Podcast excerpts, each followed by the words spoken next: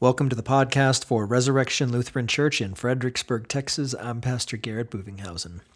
Today is Tuesday, August 4th, 2020. We had our regularly scheduled weekly Bible study this morning at uh, 10 o'clock. And we are covering the book of Hebrews. We're in chapter 11 right now. And we covered last week verses 1 through 16, which I do a bit of a review on, and we move on to verses 17 through 31. It's a little bit of a longer episode uh, today, a little bit longer study.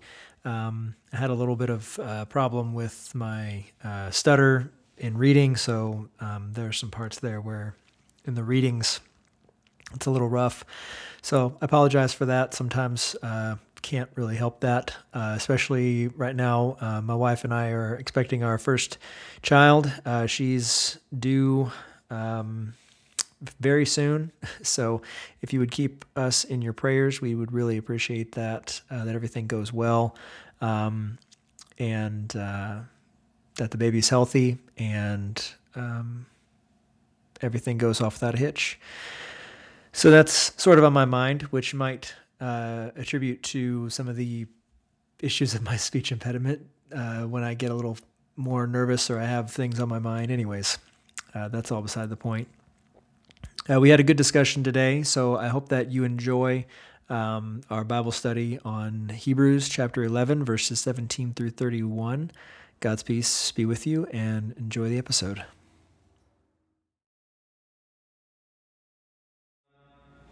We'll begin with uh, a word of prayer. So, excuse me. Excuse me. We'll begin with a word of prayer.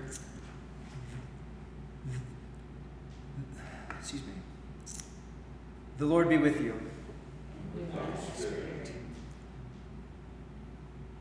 Let us pray.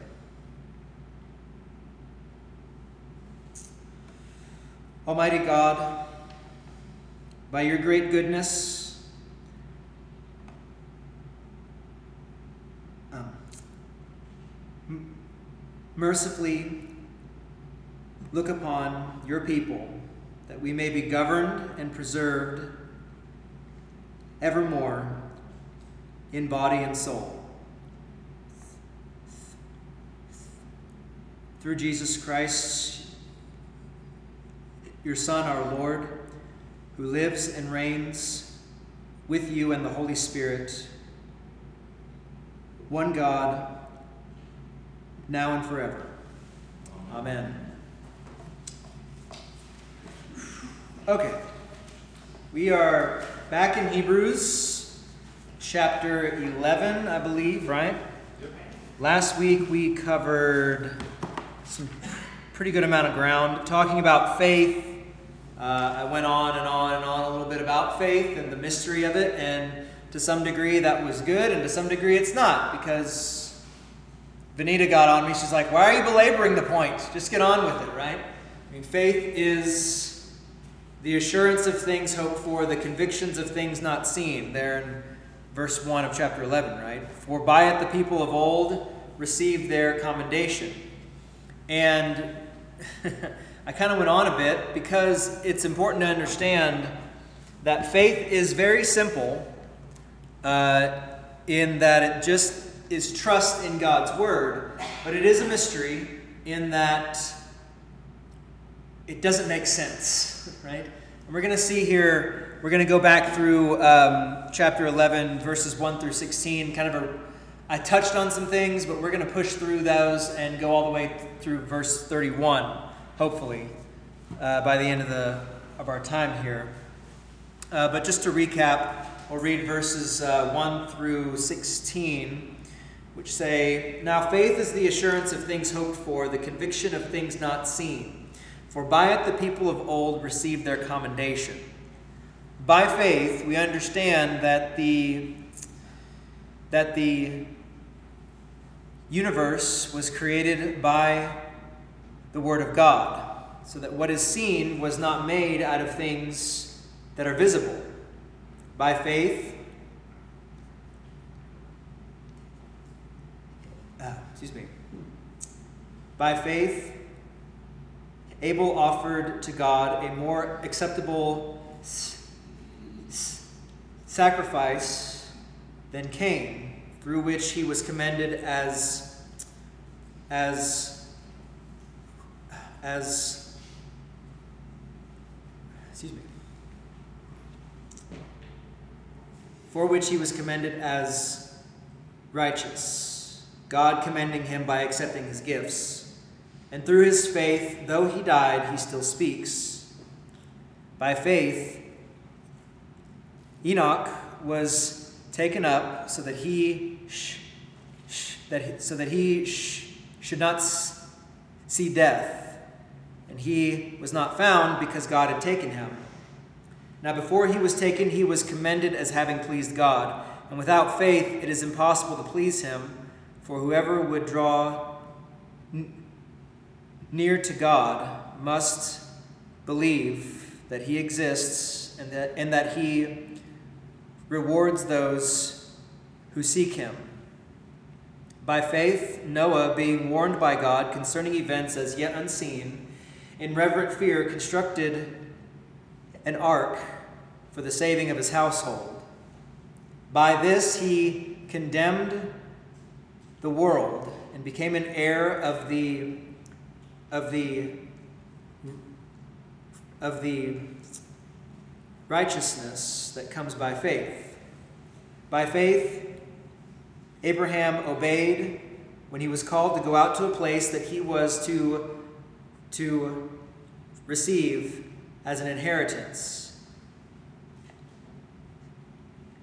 And he went out, not knowing where he was going. By faith, he went to live in the land of promise, as in a foreign land, living in tents with Isaac and Jacob.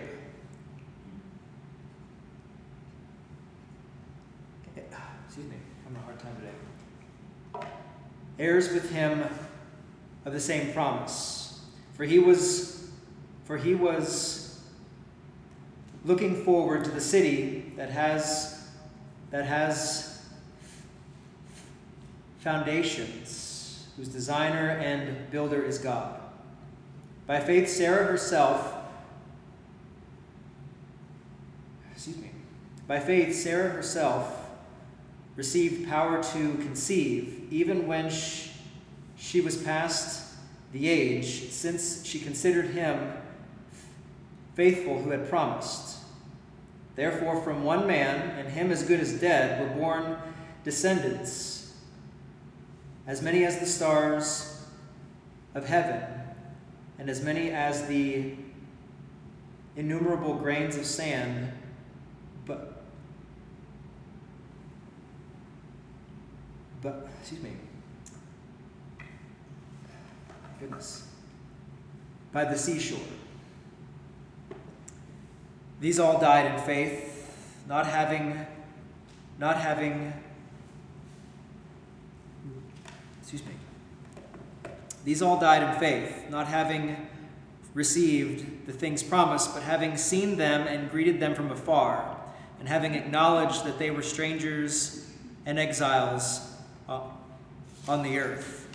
For people who speak thus make it clear that they are seeking a homeland. If they had been thinking of that land from which they had gone out, they would have had opportunity to to me, to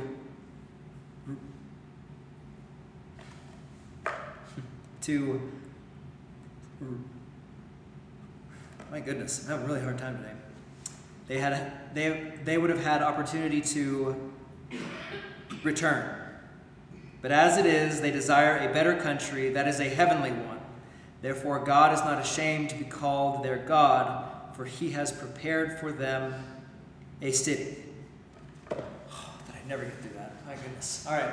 Sorry, I don't know why I a little tight today, having a little tough time speaking. But remember last time we talked about how faith, a lot of people say faith is defined here in the first two verses, right? Although it's, it's very hard to say that that's actually the case because whenever you say, when everyone says, yeah, what does it mean to have faith?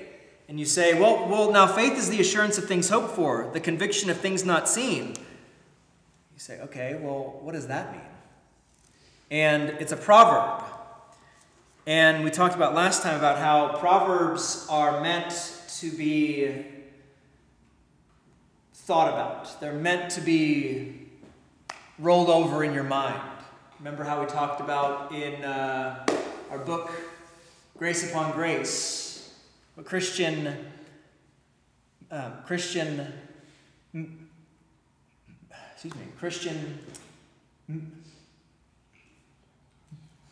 man, Christian meditation is like a cow chewing its cud, right? Just over and over and over again, rolling it around in your mind.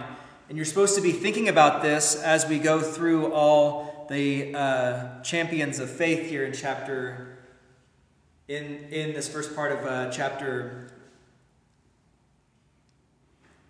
11. Right? So we say, now faith is the assurance of things hoped for, the conviction of things not seen. And we said last time, who do we start with here? And a lot of people said, well, we start with Abel. But he starts with us, right? By faith, he says in chapter in verse 3, he says, By faith we understand that the universe was created by, by the word of God, so that what is seen was not made out of hand was not made out of things that are that are man, things that are visible. loosen up. You're thinking about that baby. I am thinking about that baby. You're right. It's okay. Yes. That's why my wife is not here because she's just. No, it, that, don't worry. No, it's not that. It's, it's, it's just that she's tired and, and just needs the rest. So, um, yes. Relax with Martin Luther. Faith works by love. James, Jesus, the apostles, the prophets. It does not work by law. Faith works by love. The law says do not kill. Faith always goes more than that. It keeps alive.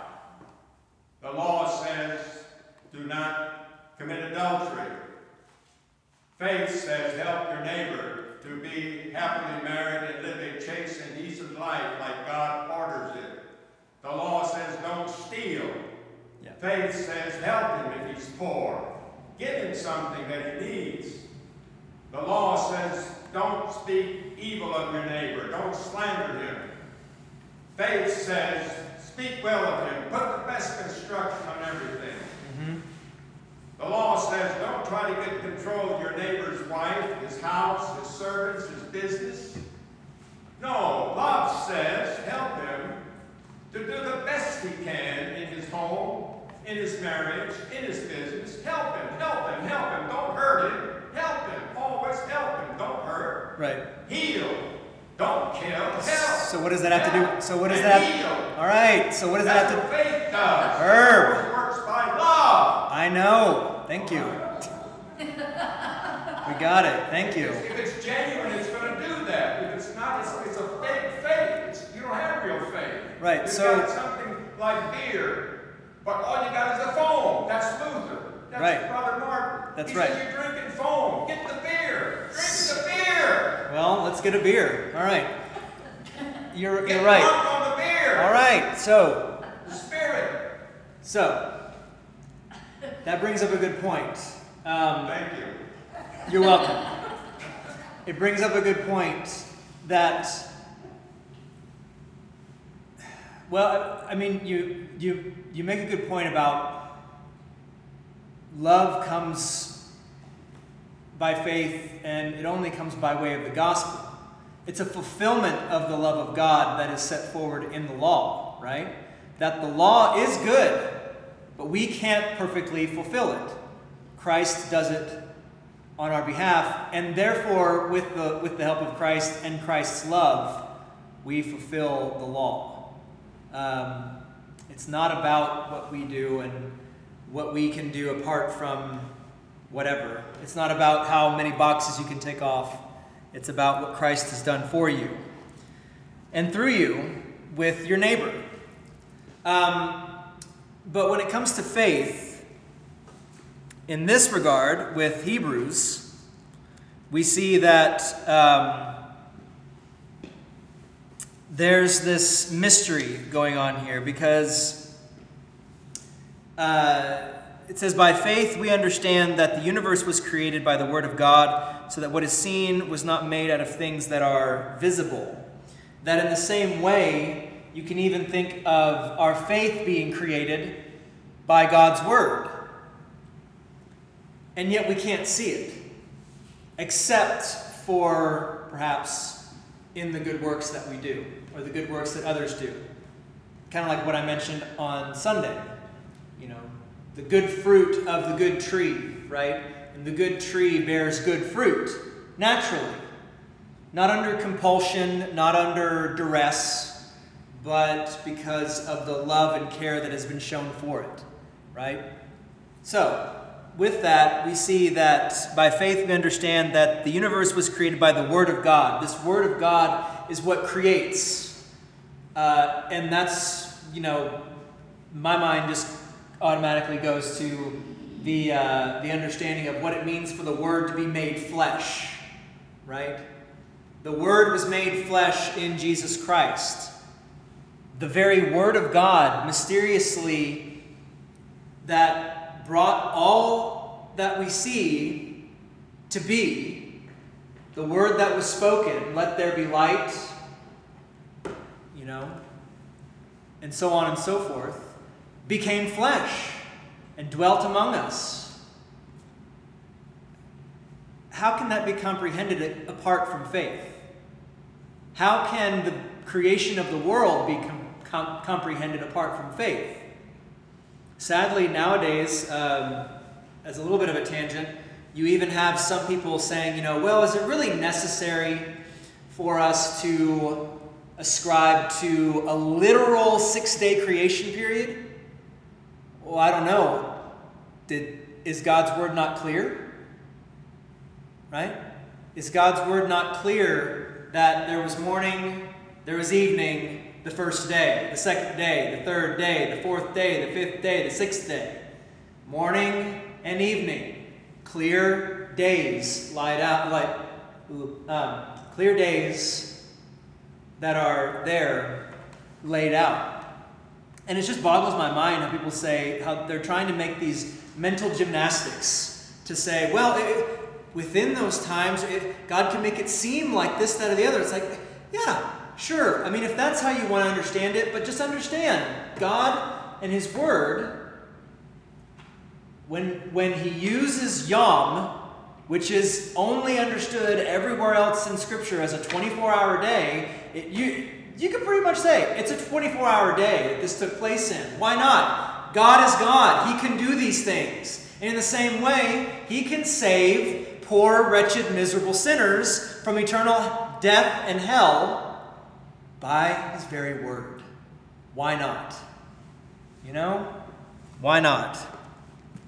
Now, moving on to verse 4 here. By faith, we now get to not Adam, but Abel, which is kind of interesting, right?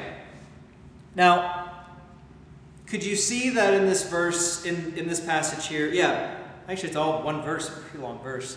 By faith, uh, see. By faith,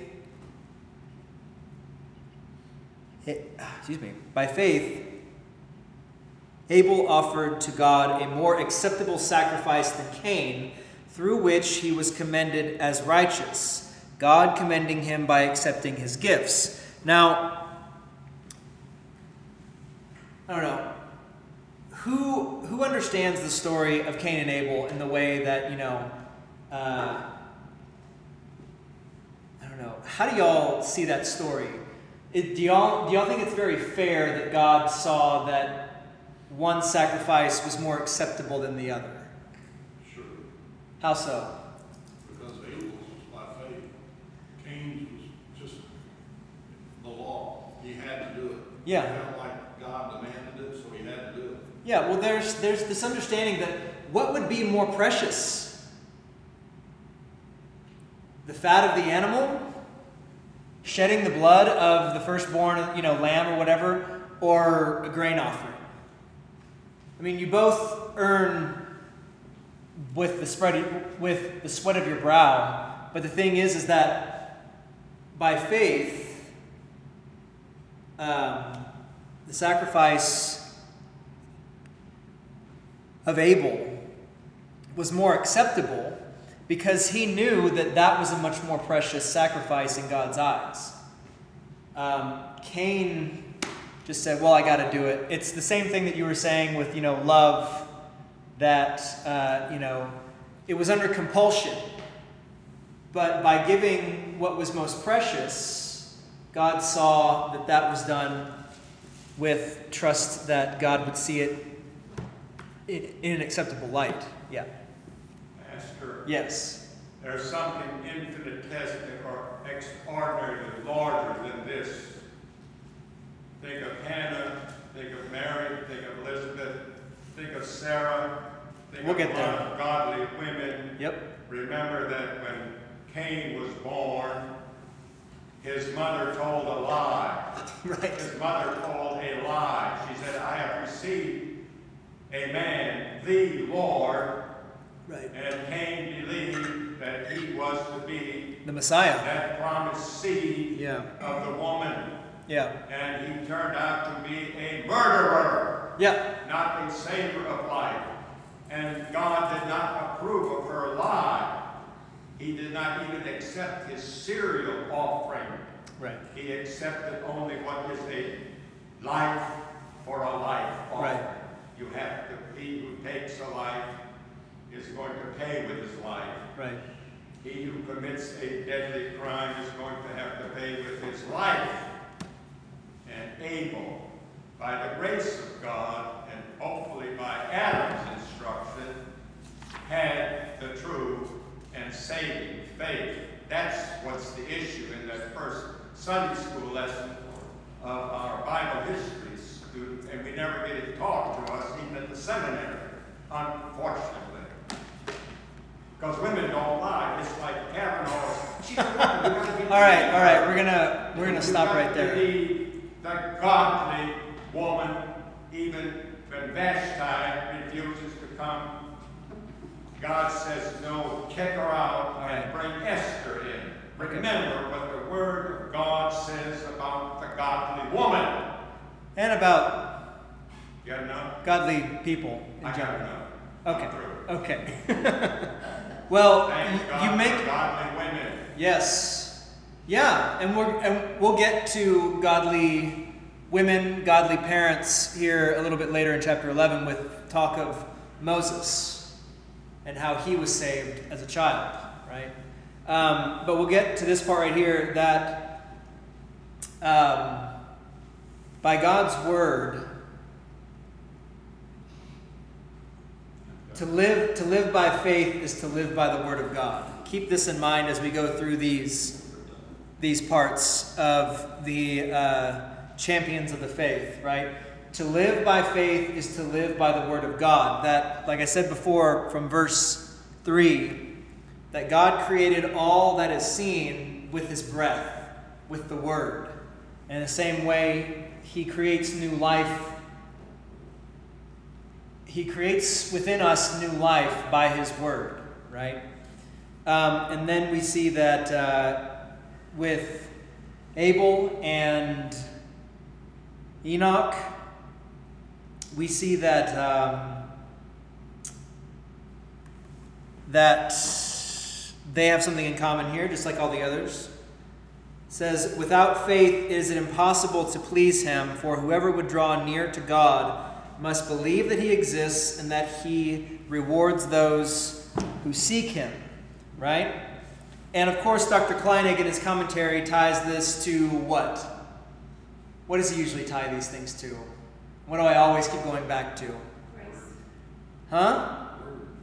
Oh, yeah, the word, grace. Where can you hear the word and receive God's grace in time and space?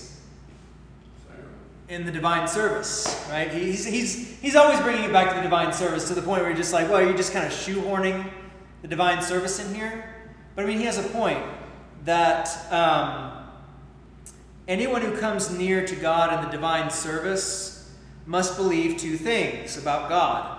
First comes the belief that God is, and then the second is the belief that God is the rewarder of those who diligently seek Him.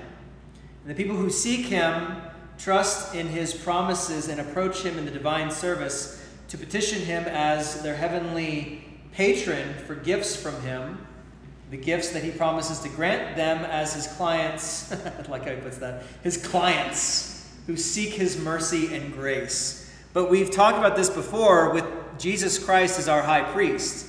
We can now draw near to God because Jesus Christ is the high priest for us, and we are fellow heirs with Christ and can approach God the Father asking Him for whatever, knowing that He will hear our petitions and pleas and will give us what is needed, right, according to faith. And it's not that,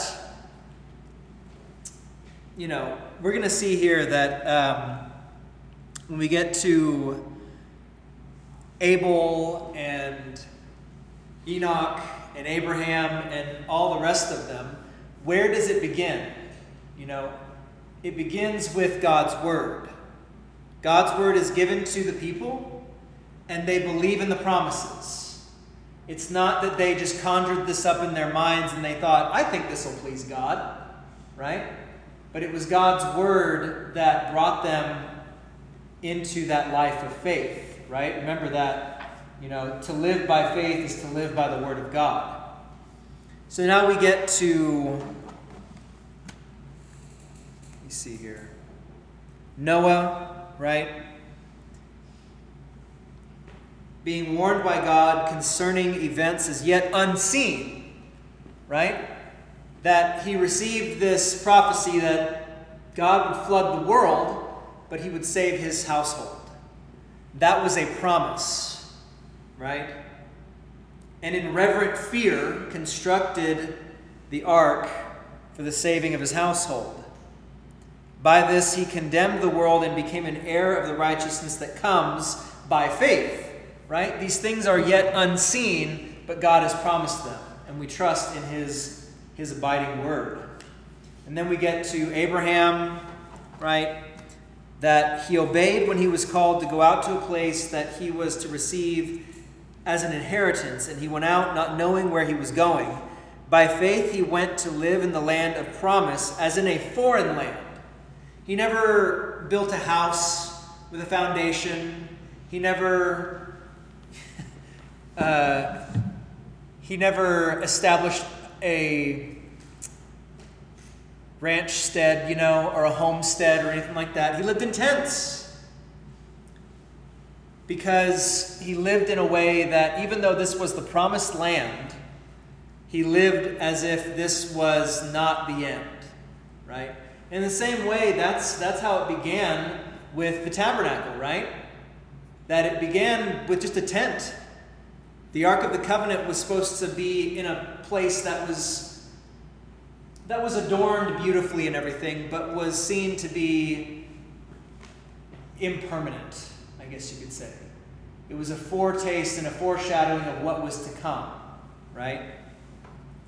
And we see that um, by, by um, residing in tents, he confessed his faith. Um, he confessed his faith. Um, in an unseen, hoped for place that God would eventually provide for him as his inheritance from God, right? Um, and then there's this talk of from one man and him as good as dead were born descendants as many of the stars as in heaven and as many as the innumerable grains of sand by the seashore. These all died in faith, not having received the things promised but having seen them and greeted them from afar, and having acknowledged that they were strangers and exiles on the earth. Now, I don't know if this conjures up the hymn in y'all's mind, you know, I am but a stranger here, heaven is my home. Y'all know that hymn? Uh, it's half right. I'll just say that right now. It's half right. That hymn, I am but a stranger here, heaven is my home, is half correct. Because heaven is not the absolute end. Um, that, remember how I laid out for y'all one time when we had, when we were in the other room and we had the board and I drew how when you die, your body goes into the ground and your soul goes to be in heaven. And if you think, you know, I am but a stranger here, heaven is my home, and that's the absolute end, that is not taking into account the resurrection of the dead. Right? That on the last day, when Christ comes back, your body's in the ground, your soul is in heaven. When Christ comes back, the separation that was caused by sin between body and soul has now been bridged again. And with the resurrection of the dead, our bodies are raised from the grave, reunited with our souls to live in the everlasting kingdom of God in the flesh, resurrected, glorified, like Christ was on the third day. Right? He is the first fruits of those that sleep. And um, somebody asked me, you know, it's like, what is it? What does it mean? All this stuff. You know, how will I know that you're you? And you know, how will I recognize other people? And I said, well, you know, we get the understanding of uh, soul from the Greek word psyche or psyche. So we get the word psychology, psychiatry, whatever. It has to do with the soul, the personality, what makes you you. That in the resurrection, I'll be able to say, Hey, Herb, good to see you. Able to say, Tim, Diane, hey, how's it going, y'all? Isn't this great? You may not exactly look like yourself, you may look younger or whatever, but you will be you. I'll be able to say, Jim, never better, buddy. Never look better. Yeah. and you'll you'll have that the essence that makes you you. That is what we look forward to, the resurrection of the dead. And we even will go on here to see how um, you know, it says, But as it is, they desire a better country that is a heavenly one. Therefore, God is not ashamed to be called their God, for he has prepared for them. Uh, he, has, he has prepared for them a city, right? That in this life, we have not fully received the promises given to us. In some ways, we are better off than these prophets and people from the Old Testament because we know who the Christ is. We have uh, seen the promise fulfilled in Him.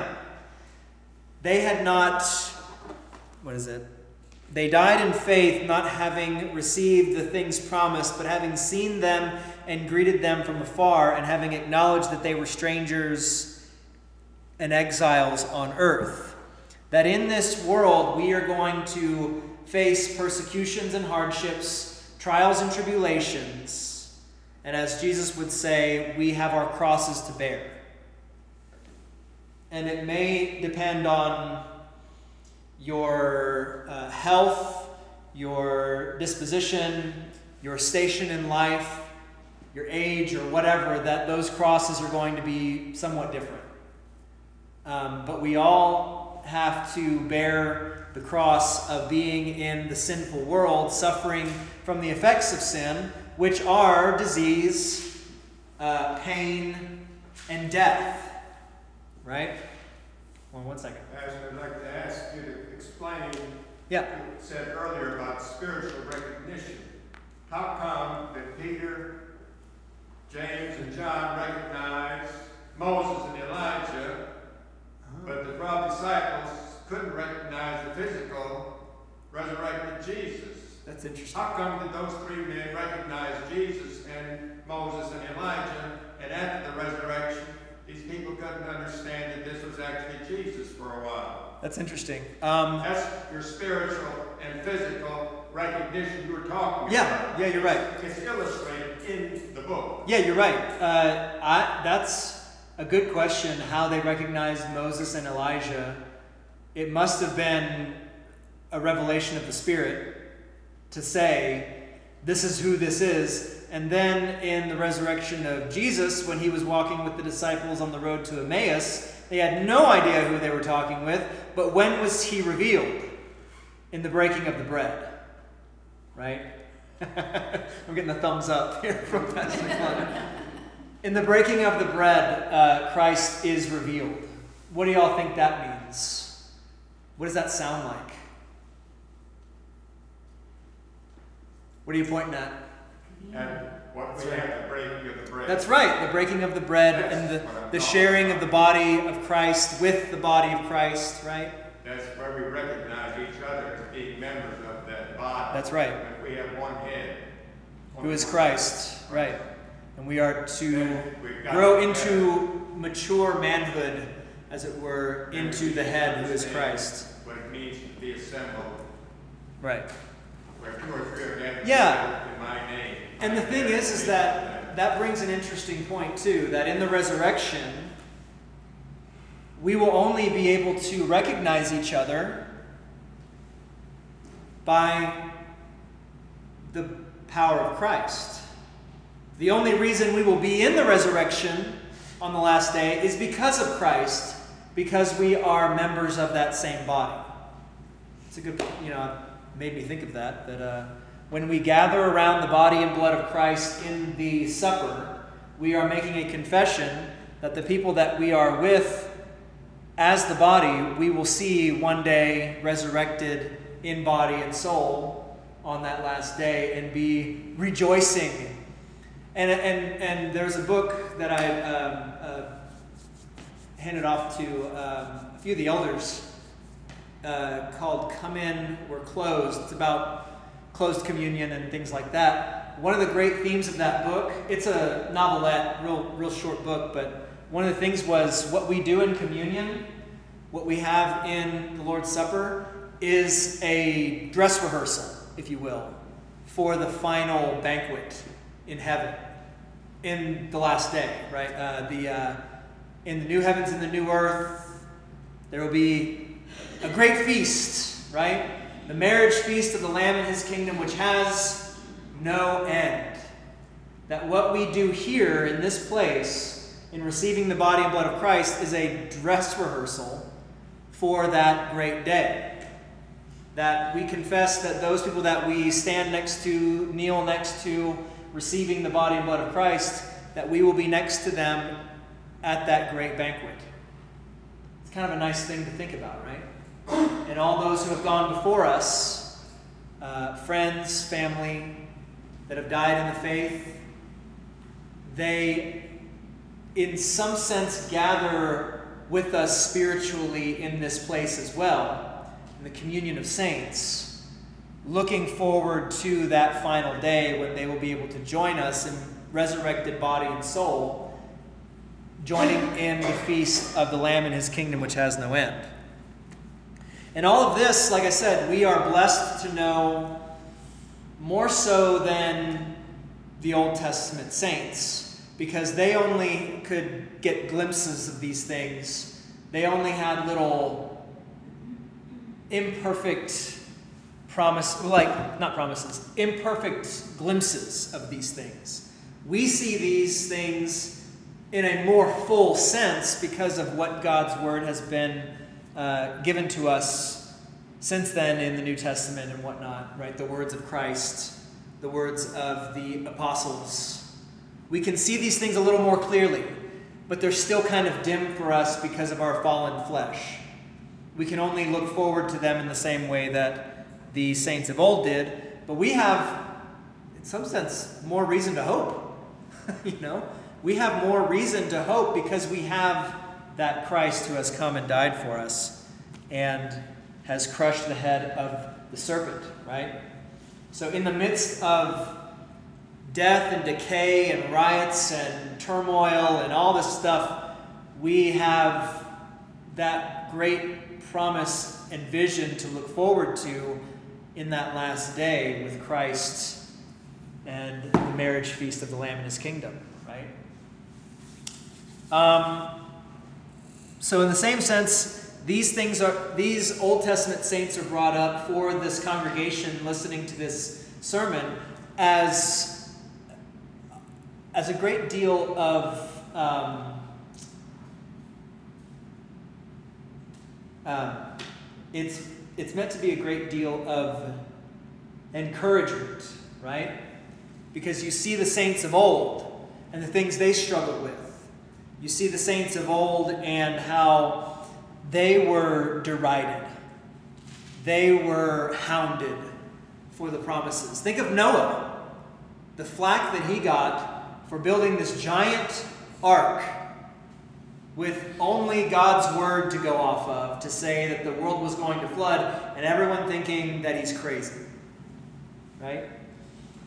Think about anybody who's not a believer, and we tell them, I'm looking forward to the resurrection of the dead. What? You know? If you tell somebody that who's not a believer, they'll say, What do you mean by that? Right? It doesn't make a whole lot of sense logically, reason, in fallen reason sense, right? Uh, but by faith, we have these promises of God that we hold on to, and we hold on to them firmly because we know that God's promise is sure. And how do we know concretely that God's promises are sure? Because He's come through on these promises through the death and resurrection of Jesus Christ. Right? Does that make sense? that if the scriptures have proclaimed and prophesied to Jesus Christ or to the Messiah coming and dying, resurrecting from the grave to forgive sins, and then it happens, you know that God's promise is sure.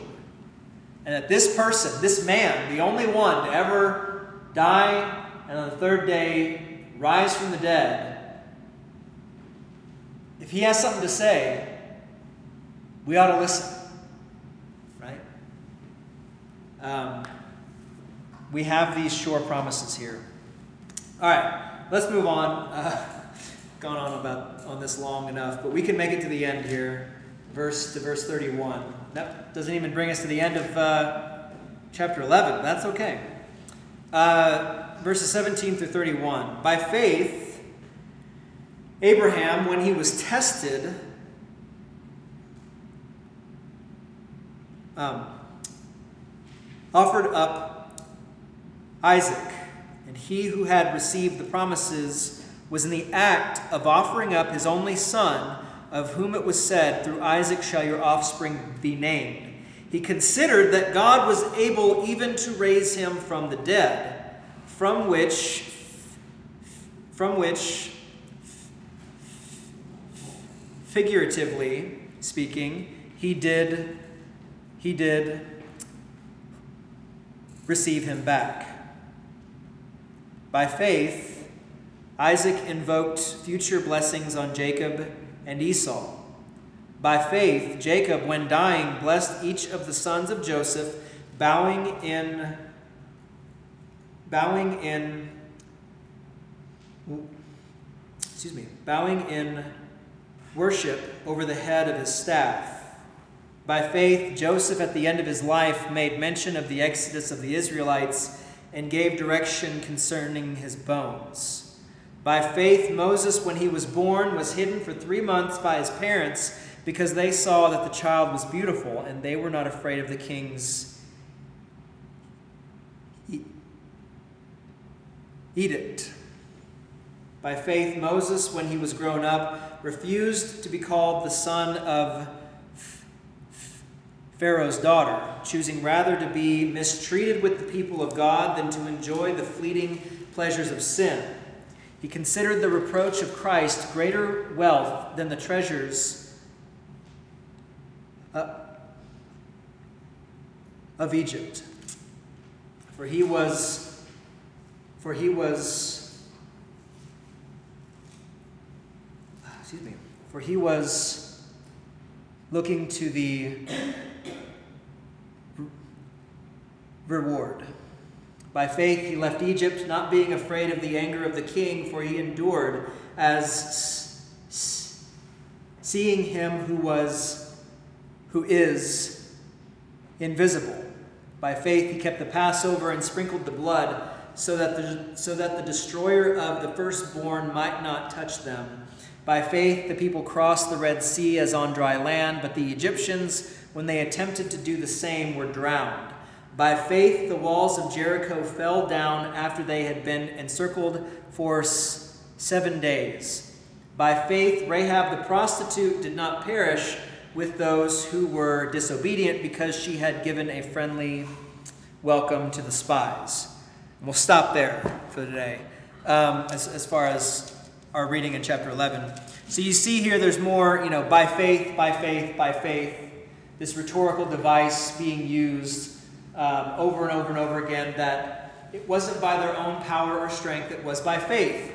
Not in their own power or strength, but in the faith of the promises of God, right? We see that um,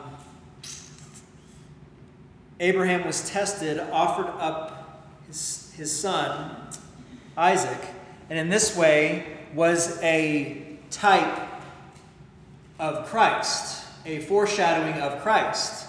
Abraham, the father, giving up his only begotten son, and yet we see this beautiful picture of the, the uh, vicarious atonement in that the angel stays the hand um, of Abraham and says, Do not do not sacrifice your son Isaac, right? Unless we think that Isaac did this under compulsion, remember this Isaac was old enough to run away from his father. He didn't have to lay down on the pyre, he didn't have to be tied up by his very, very, very, very, very old father, right? His father, his father Abraham was so old, he probably couldn't manhandle Isaac even if he tried. But Isaac willingly being obedient to his father and to God's will, was there to be sacrificed. And so we see in that the obedience of the Son, Christ, to be sacrificed for the sins of the world, right? The only begotten Son. And then we see this too. he considered that God was able even to raise him from the dead, from which figuratively speaking, he did receive him back. Because he was as good as dead.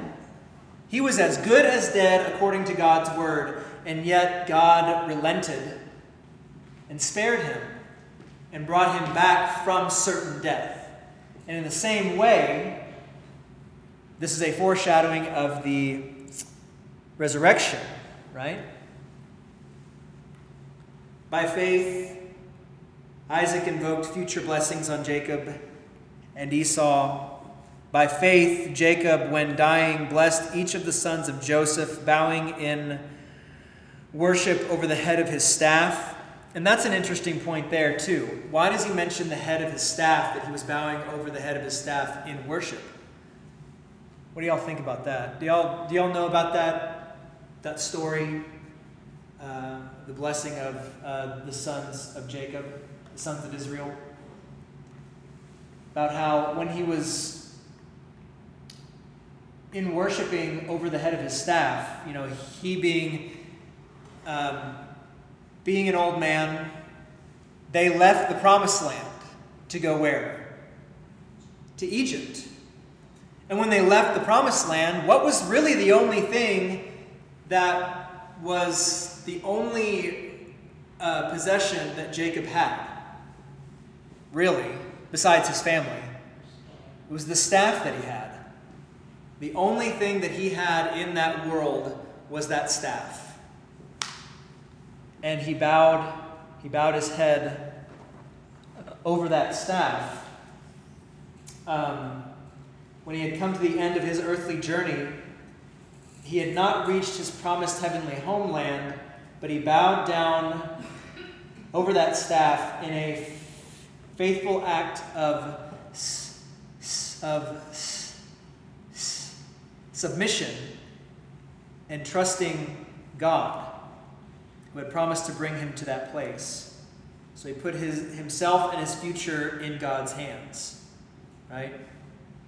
And then with Joseph, we see that Joseph, at the end of his life, made mention uh, of the exodus of the Israelites and gave directions concerning his bones, saying, This is not my homeland.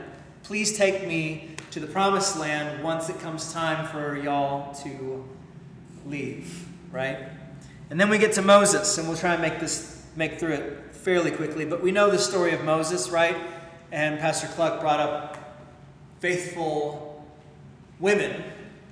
The, uh, the Egyptian midwives at the time, you know, it's, it's kind of funny if you look in your small catechism, it'll say, you know, is lying ever appropriate?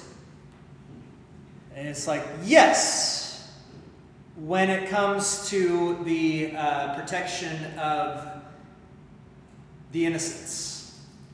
That the Egyptian midwives, when they were told whenever you see a, uh, a Hebrew male, you need to kill it on the spot, and they wouldn't.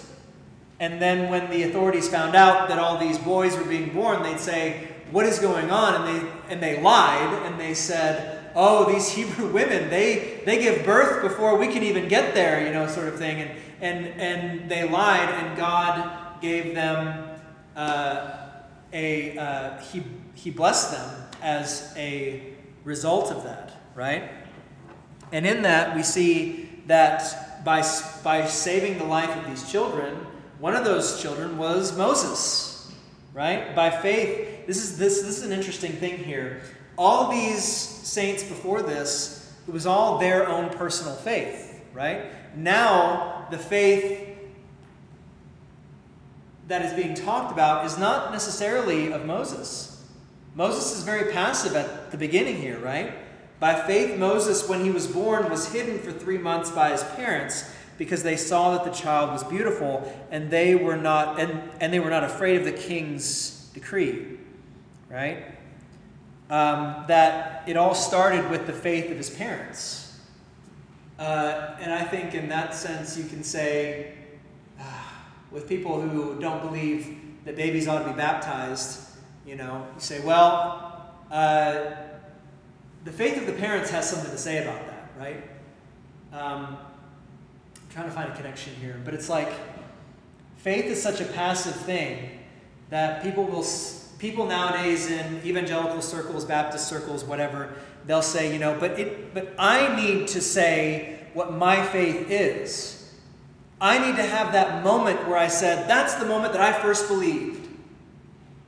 And my response to them is, Thanks be to God that there was never a moment where I didn't believe. I can never remember a time where I didn't have faith. And that is the gift of my baptism. That in baptism, I was baptized as, as a baby, and babies can believe. John the Baptist slept within his mother's womb when he was in the presence of the Savior. You can't tell me that children don't, can't have faith.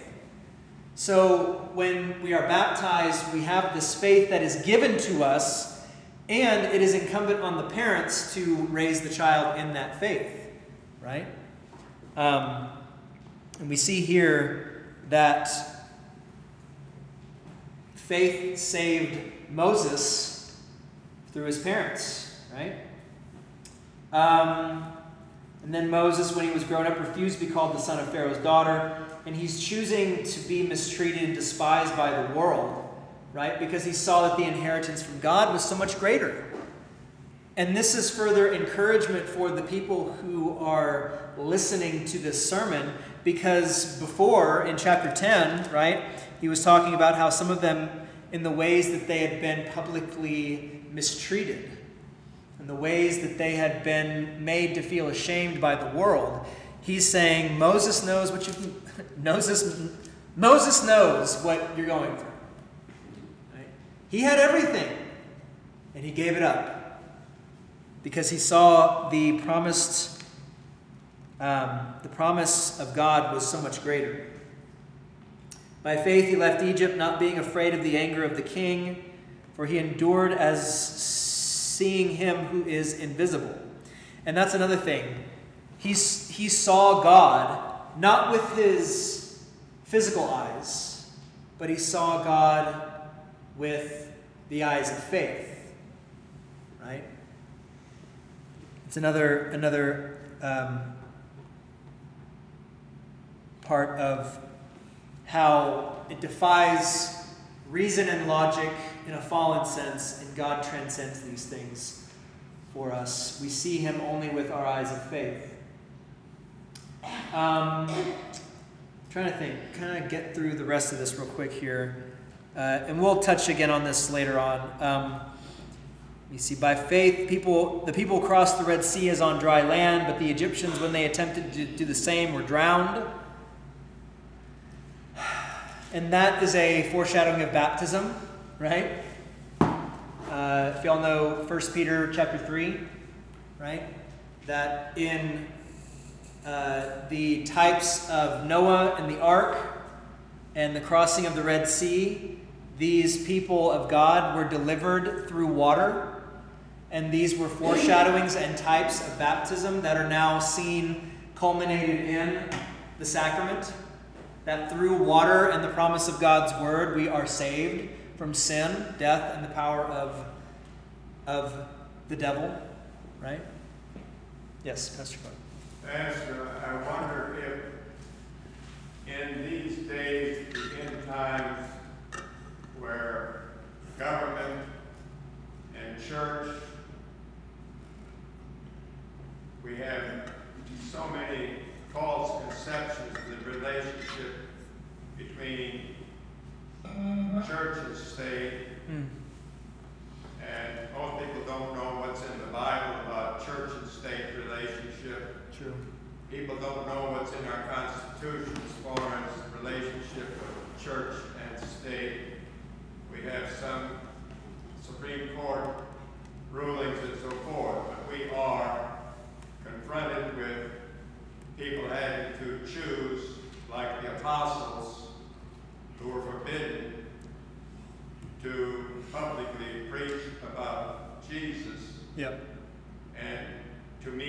The they had been meeting, and they said to the authorities, you decide whether it's right for us to obey you or to obey God.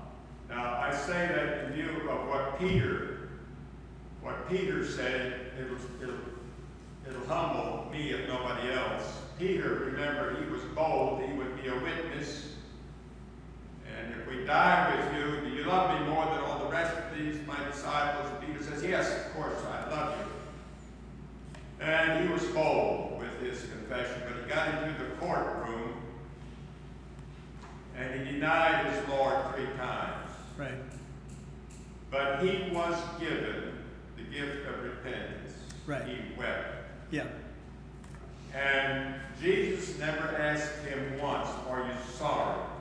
Do you repent? Yeah.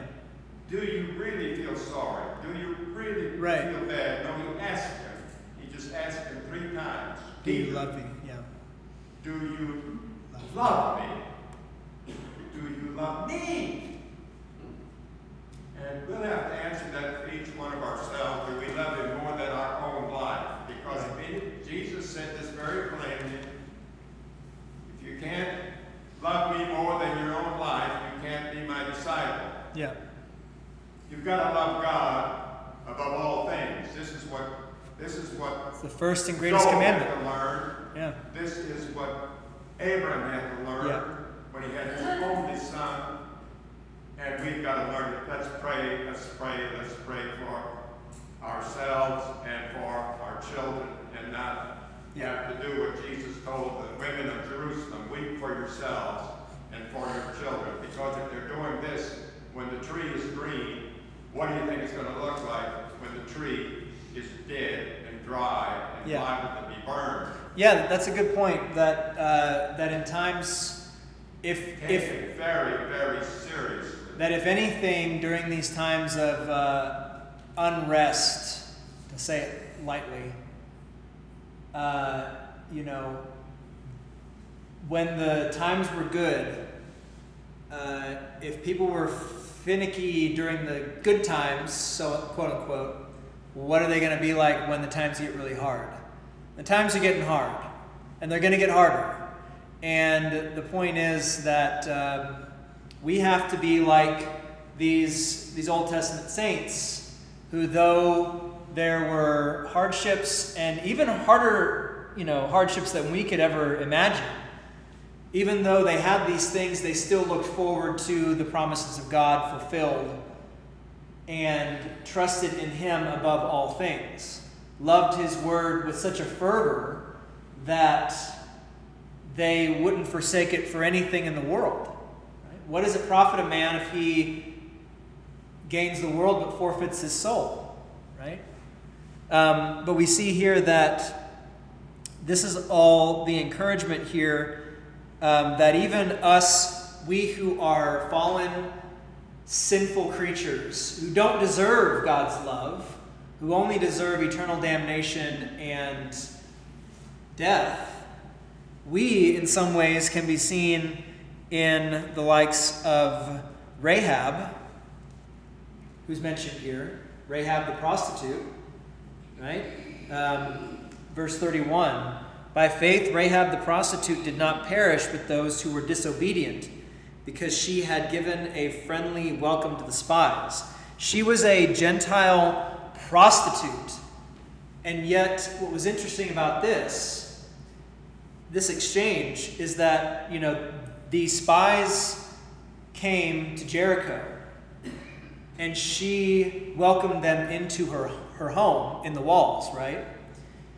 What was typical is that if you went into the house of somebody else in the ancient world, you were under the protection of their gods that they had in their household. But because she had heard of all the wonderful things, of all the great and mighty things that God's people had done because of God's command and promise, she believed in their God. And her household was brought under the protection of their God, not the other way around. It was reversed because she saw their God to be the one true God that she knew that she could find the only refuge in. So think about that. That instead of being stubborn and resentful about having to give up whatever sort of gods we have in our lives, whether it be TV, cable news, uh, the internet, Facebook, social media, uh, sports, whatever, wealth, pride, strength. Instead of being stubborn and saying, No, I'm protected by these things, these are the things that I'm going to have my life surround.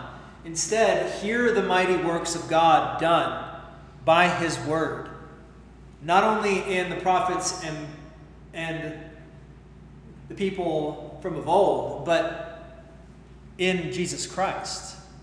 The mighty works that He has done in showing weakness being the ultimate strength, dying for you, forgiving you of all your sins by pouring out His blood for you.